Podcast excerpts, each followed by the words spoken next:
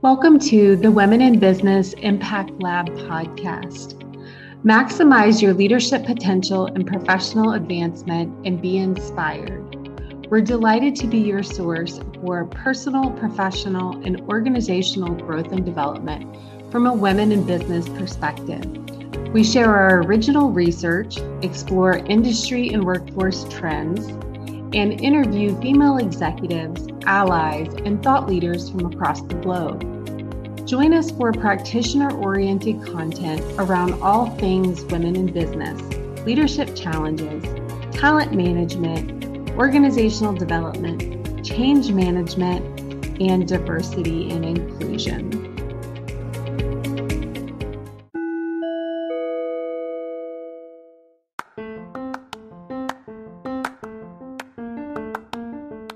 Welcome to the Women in Business Impact Lab podcast. In this W B I L podcast episode, Angela Schill and I talk with Alexis Palmer about navigating higher education leadership as a female.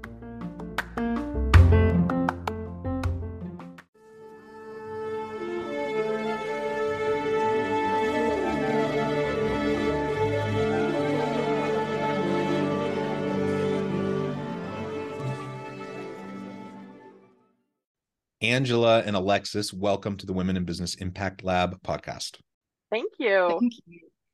It is a pleasure to be with both of you today. And today we have Alexis Palmer joining us as our illustrious guest. I'm super excited, Alexis, to be able to have a nice conversation with you around navigating higher education leadership as a female. And Alexis and I go way back. Uh, in fact, when I was a brand new green faculty member at Utah Valley University, I literally think it was my first week. I went to the new faculty convocation and Alexis was tabling outside of the, the uh, U V ballroom talking about the uh, Volunteer and Service Learning Center. And that's when we got connected. And ever since uh, we've been uh, close and worked together on all sorts of things. So it's been fun to see Alexis firsthand go through a lot of her leadership journey and as she's um, moved through her career over the last fourteen plus years. And of course, we're again joined by Angela Schill, uh, who is co-hosting this episode uh, with me. Alexis, as we get started, I'm just going to share your bio with everybody. Alexis Palmer joined the Utah Valley University in two thousand four and has served in a variety of roles. She has been in her current role as Associate Vice President of Student Life and Dean of Students since twenty fourteen. Her motivation for working in student affairs began when she was a resident assistant at Idaho State University. The R A experience was transformational and created the foundation of her passion for engaging women in leadership, advancing inclusion initiatives, and student development. She graduated with her bachelor's in elementary education from Boise State University, her master's in youth and family recreation from Brigham Young University, and she received an education doctorate from Grand Canyon University in organizational leadership and development. Her dissertation was a phenomenological study exploring the lived experiences of non-L D S employees who work in a predominantly L D S environment. Again, a pleasure to have you, Alexis. Anything else you would like to share with us by way of your background or personal context before we dive on in? Sure, thank you. I'm excited to be here. And uh, one thing I was just going to mention is uh, the whole reason I got a doctorate is so that my daughter in her phone contacts, my sixteen-year-old, has me under as Doctor Palmer.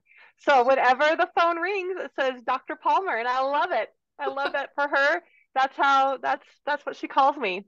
Everyone else can call me Alexis, but she has to call me Doctor Palmer. Um, but no, I was also going to just mention, um, out, outside of my work world, um, I do have three daughters, two teenagers, and then um, a preteen. So um, our life is very full and busy with them.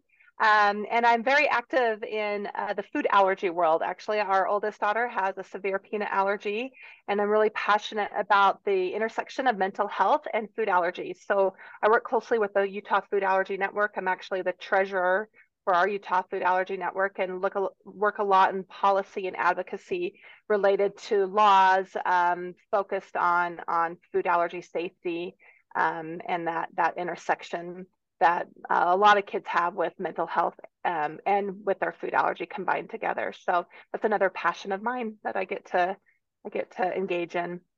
And I don't know, Alexis, how you got your daughter to refer to you as doctor. Um, no. my my children definitely do not call me doctor. Uh, and they, they, they definitely call me other less spectacular things on a regular basis. Um, so that, that's fantastic. Uh, yeah, I, I'm I think about uh, one thing. yeah.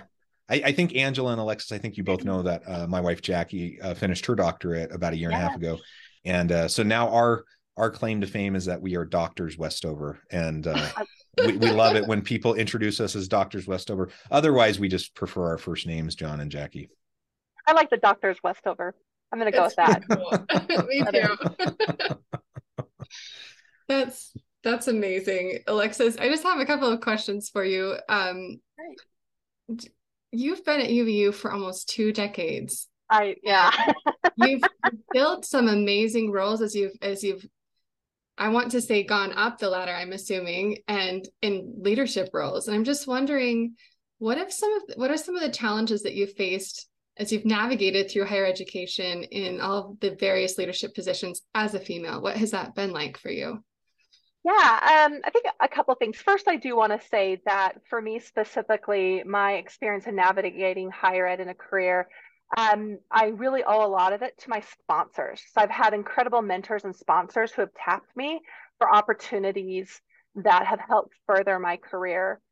So um, whether it was um, Doctor Brian Birch, who encouraged me to apply for the community and continuing ed position, even though I didn't feel like I was qualified or I had the experience.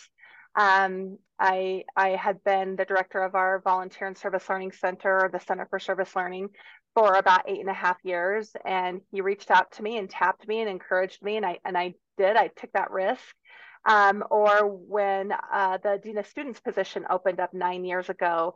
And again, it wasn't something I was looking at. And there were many people who reached out to me uh, and encouraged me, tapped me, uh, and helped me um, see that that was something that I could do. So there were a lot of others that um, paved the way for me, but were also advocates and sponsors, um, both female and male, um, um, faculty, non-faculty, uh, it just, it was all over the place. And so that's something that I think has helped me navigate my career in higher ed, is to have um, really meaningful sponsors and, and mentors in my life. Um, and, and all of them are still, still central to, to the work that I do today. So I think that's one way I've been able to navigate higher ed. Um, I think the other aspect of, of what I've been able to do with navigating, and I don't know if it's different anywhere else, right? I've, my career is in higher education. Um, that's the industry I've chosen to be in for a variety of reasons. Um, I'm very passionate about education and the impact it can make on a community. So it's something I wanted to be a part of, um, as well as student development. That's something else that I'm, I'm very passionate about. Um, And so, so I, I don't know outside of, of higher ed what it's like, um, but when I, as I've also navigated higher ed, um, a few things that I've been able to do that I think have helped, in addition to those mentors and sponsors. Um, and one of them is um, just giving yourself freedom to stop apologizing. Uh, that is something I work very closely with my team on, especially my female leaders. Um, I have one director who banks basically a case of Diet Coke for me. And then every time she apologized, I'm like, you have twenty sorries left. um, and, and, and listen, you got twenty sorries left. And after that, you're done. No more sorries. Um, because you really need to be who you are and you need to own it. And so that freedom from apologizing was really transformational. Um, gosh, it was probably about six or six years ago, six, seven years ago, when I went to a, um, a Women's Leadership Institute focused on higher ed. And, and where one of the speakers really talked about that. You know, when you, when you walk into a room and you bump into someone, the first thing you say is, you're, oh, I'm sorry. No, you're, I'm not, no, you're, you're, I'm not sorry for taking up space. I'm not going to apologize anymore for taking space. Um, I can say, excuse me, but sorry is for doing something wrong. And um, the women around me are constantly apologizing and saying sorry, whether that's apologizing for taking up space. And that could be physical space. It could be um, mental space, um, giving an idea and then apologizing after it. Um, I just, I'm done with that. And, and so um, that's something that has helped me navigate as a female in higher ed and being who you are and, and owning that. Um, the other, the other one is, um, I just have two more, but be the, the Leslie Jones of your crew, of your area. Um, I don't know. I wish, which Olympics was it? I was going to look it up right before because I've forgotten. Um, it was a, can't remember which, I mean, it's been probably like five, four, six, seven, eight years ago. Um, Leslie Jones, uh, who's a comedian, was so passionate about the Olympics in the U S A. And there are these great clips of watching her cheering on the rowing team and cheering on the swimming team. And just, um, she was their champion. And I was like, I, I want a Leslie Jones in my life. And so really just trying to work with my team um, and the people that I interact with and, and creating that supportive culture, um, providing positive social cues for other women around me. So uh, I'm, I'm passionate about that. I don't live to work. I work to live. And I want other people around me to not feel pressured that when they go home and they're spending time doing the things that they enjoy doing, that bring them joy, that bring them passion, um, that help alleviate that burnout. They don't need to be looking at email. They don't need to be responding to work-related issues. Um, I want I I want them to take lunch. I want them to feel like they have some flexibility because I. I need them to be their best self, um, and, you know, really empower other women, empowered women, empower other women. Right. And so um, I, trying, that's kind of how I view myself, as wanting to be that Leslie Jones of the crew that I work with. And then the third one, really in higher ed, this is a, this is a significant one, at least for me, it's just to clear out all the clutter. There is so much noise going on, so many different stakeholders. And you have to be able to recognize what that noise is, recognize where you need to say no so that you can focus your priorities and get back to the basics. And so for me, my focus is overall student development and well-being. So if it doesn't pertain to student well-being, I, and it might be so important and amazing, but I'm going to have to say no to it because my focus is, is making sure the students have their needs met so that they can be successful. And so I, I think uh, clearing out that clutter is really key. And and and as as women, it's hard to say no. Um, I, but that's also something that you you have to be able to say no, and you shouldn't have to apologize for saying no. Whether that's taking on an additional assignment um, that will have a negative impact potentially on all your other workload, that down the road is not necessarily going to be the most beneficial, um, to being in a meeting and being asked to take notes when that's not your role. Um, so though it, it's okay to say no, clear out that clutter, and, and stop apologizing. So those are, I guess, three personal things that have kind of helped me. But then that one big thing was having mentors and sponsors in my life to help me move along. To me, it sounds like those are quite universal. I think Yeah. as applicable as it is in higher ed, I think that across the board sounds like incredible advice. Incredible. Yeah, I think right. I think any organization you're in and you're trying to navigate, it's probably pretty common. Um, mm-hmm. The people are just different. The problems might be a little bit different. Mm-hmm. The nuances, the complexities, but overall the the basic foundational issues are the same. Can I ask you just kind of double click on on the boundary setting that you were just talking about? I, I think that's a challenge for a lot of people. Um, I know saying no has always been something that I've not been very good at. Um, but if you haven't noticed, I am a dude. So it's different for me than it is for you. And uh, I know if it's, if it was hard, if it's been hard for me, I, I imagine um, it's something that you've had to wrestle with as well. Um, how do you, how do you disrupt that tendency to to just say yes to everything, um, and to to sacrifice your personal boundaries, you know, to to do things that, like you said, they may be things you believe in, they may be important mm-hmm. things, um, but they may not directly fit with your stewardship or what, you know, your your core responsibilities are. How do you start that if if you're stuck like many of us are, it, it, caught in a trap of always saying yes to everything. Yeah, sure. And I absolutely am also in that trap. And so as much as I would love to say I'm great at this all the time, I'm always having to kind of pivot and, and correct that.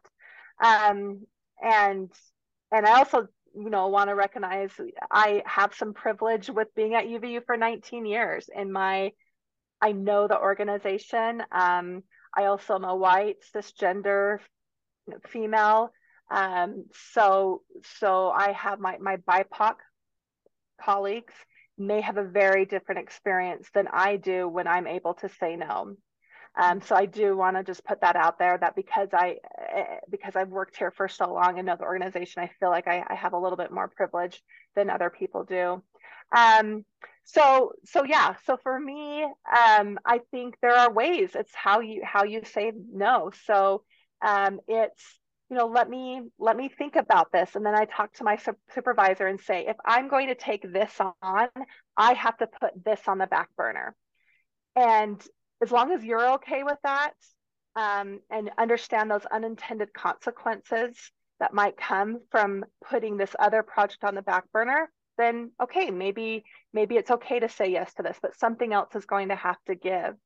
Or um, if it's you know if it's a partnership I want to start with another colleague or department, um, I may need to weigh that into saying yes versus saying no. Um, if I'm trying to try something new to help me personally or professionally, uh, that weighs into saying yes versus saying no. Um, but I definitely think the older I have gotten in my years, in my middle-aged years, um, I there are a lot of things that aren't emergencies.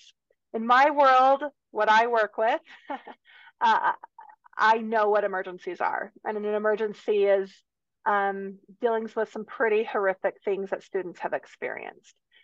So most of the times, the the requests that you get um, don't fall in that category, and and that's just a different perspective I have than probably other people do about mm-hmm. where um, where you need to put your energy and time. And um, as much as I love U V U, your job will never love you back. That was some advice I actually got from N A S P, our National Association for Student Affairs Professionals. There's a podcast and um, that I was listening to, and and a, um, a very well-respected V P from um, who's been uh, in the field for decades and decades talked about that. You know, your job will never love you back. It just won't.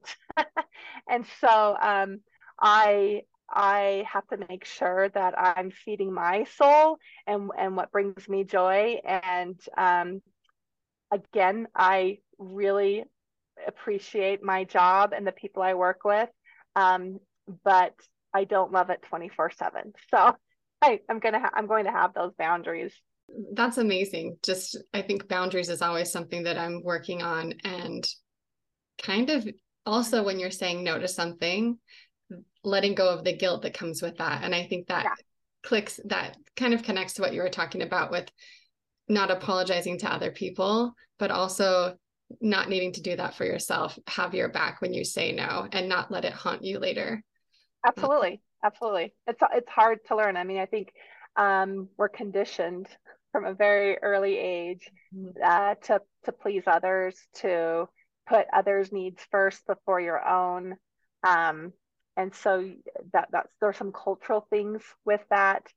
Um, so yeah, you have to you have to something you have to definitely work through. And and so with my daughters, I teach them when they start saying sorry for things, like giving their opinion, I'm like, no, wait, stop, stop saying sorry. We're done with that.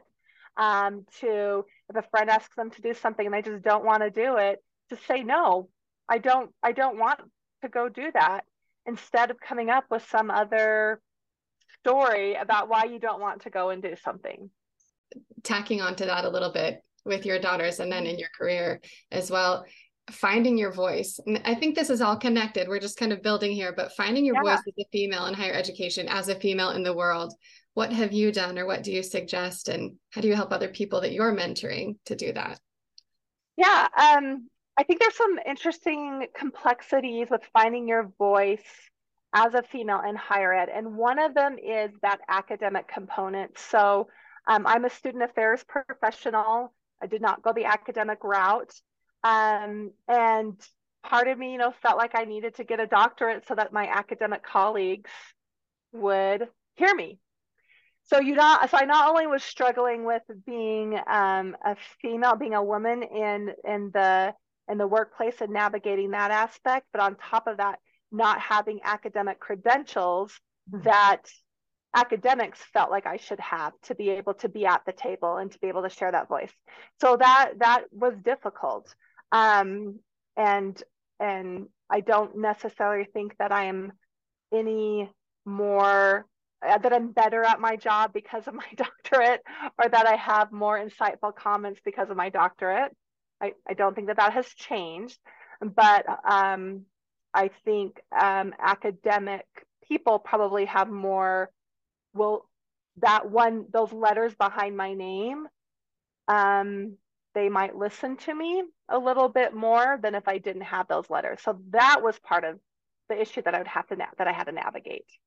Um, which can be can be frustrating, uh, and then you know having that seat at the table.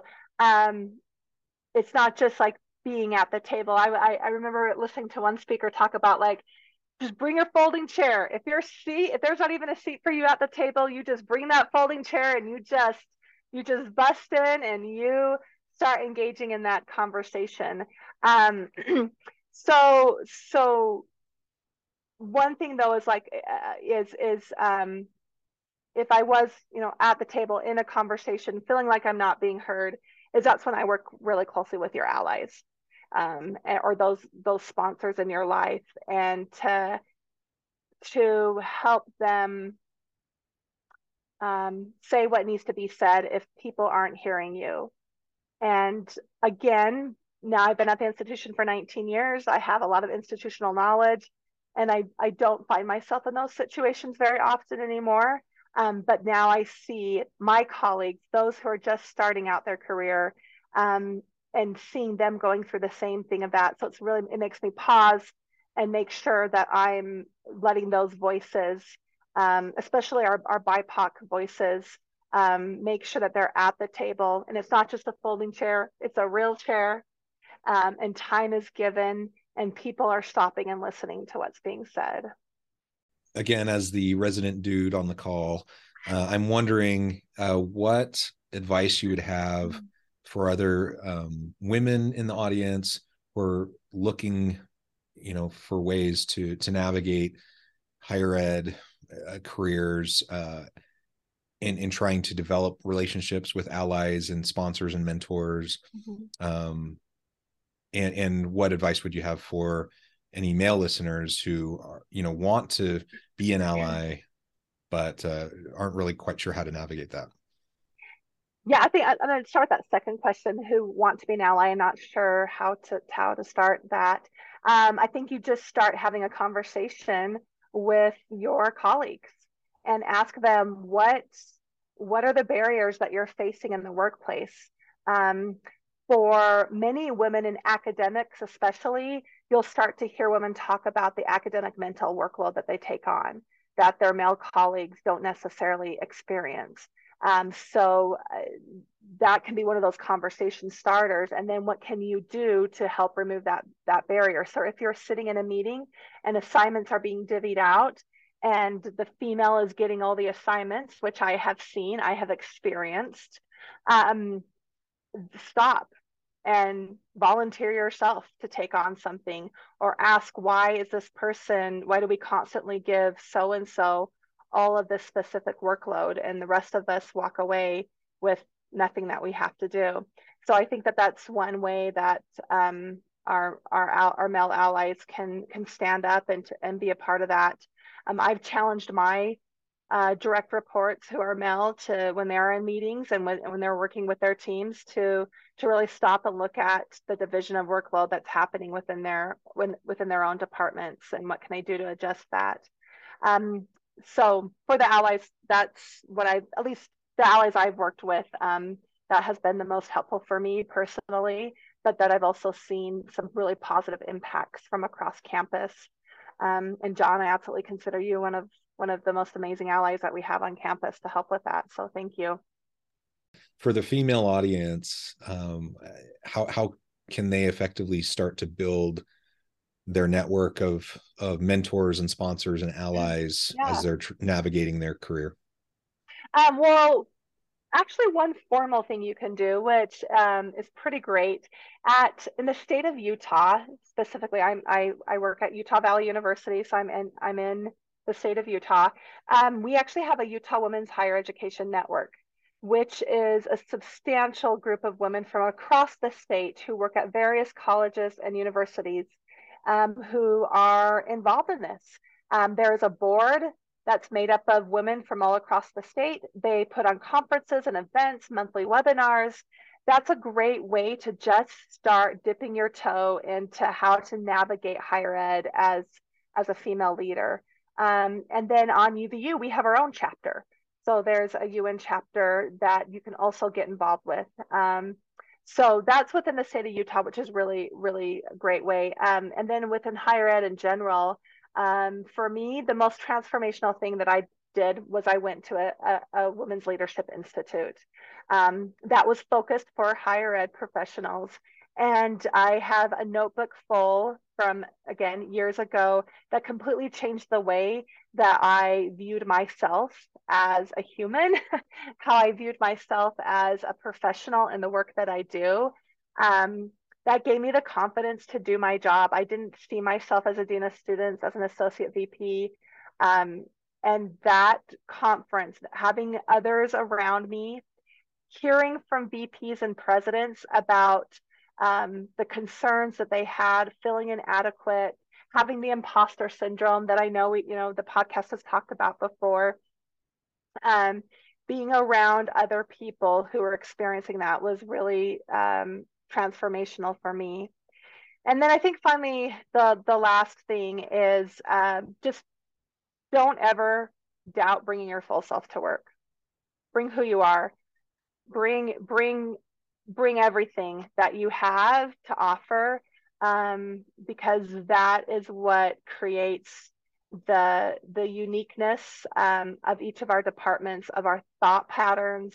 Um, and I don't want those voices to ever be squashed. And so we need we need empowered women to empower women. And, and that's what I hope we see more of. Wow, that's so powerful, Alexis. I, I feel like you're where you should be in your career as someone who can make that, have that message. It's it's a beautiful message. I was going to ask you, do you have any, any kind of like last piece of insight to share? And I feel like you just did that, but I don't know if you have anything else. I just feel like students, women, leaders are, um, this is just such great advice for what you're passing on to the people that you influence at U V U and listeners to this podcast and me personally. Oh, thank you. That's very kind of you. Um, I think I just will maybe end with a, a quick experience that happened to me. Um, another, you know, lesson that I learned uh, a few years ago. I was traveling with another colleague, and we were training. We were presenting on um, how interfaith work can actually happen on on campuses, and we were at um, a university in Southern California.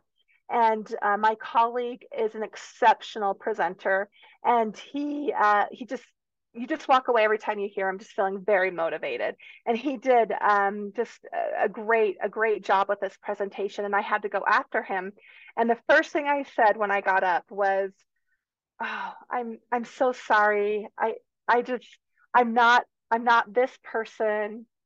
I'm so sorry that." Um, My, my, like this person, like he, he has a great, he's so great with like also the visuals, mine aren't the best. And I'm so sorry. And it kept going.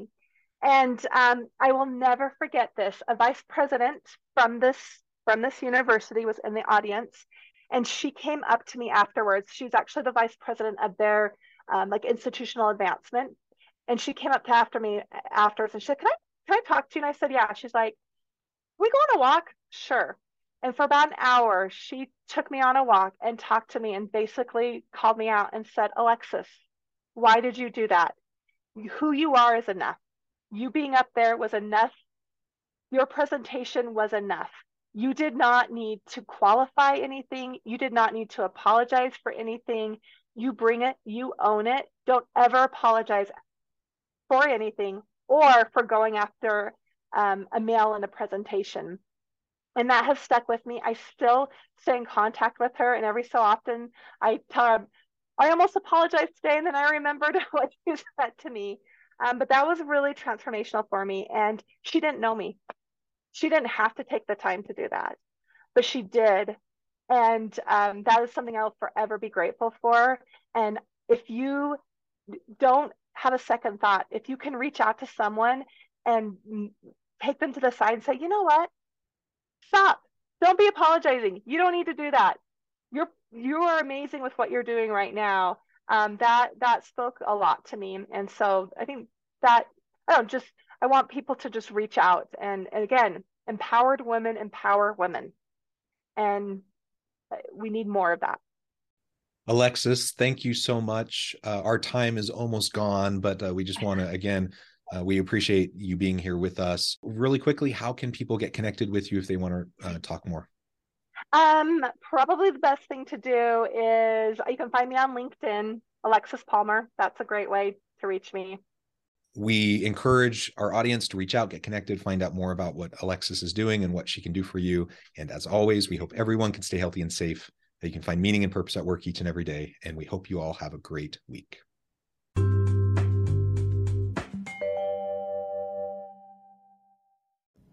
Thanks again for joining us for this episode of the Women in Business Impact Lab podcast.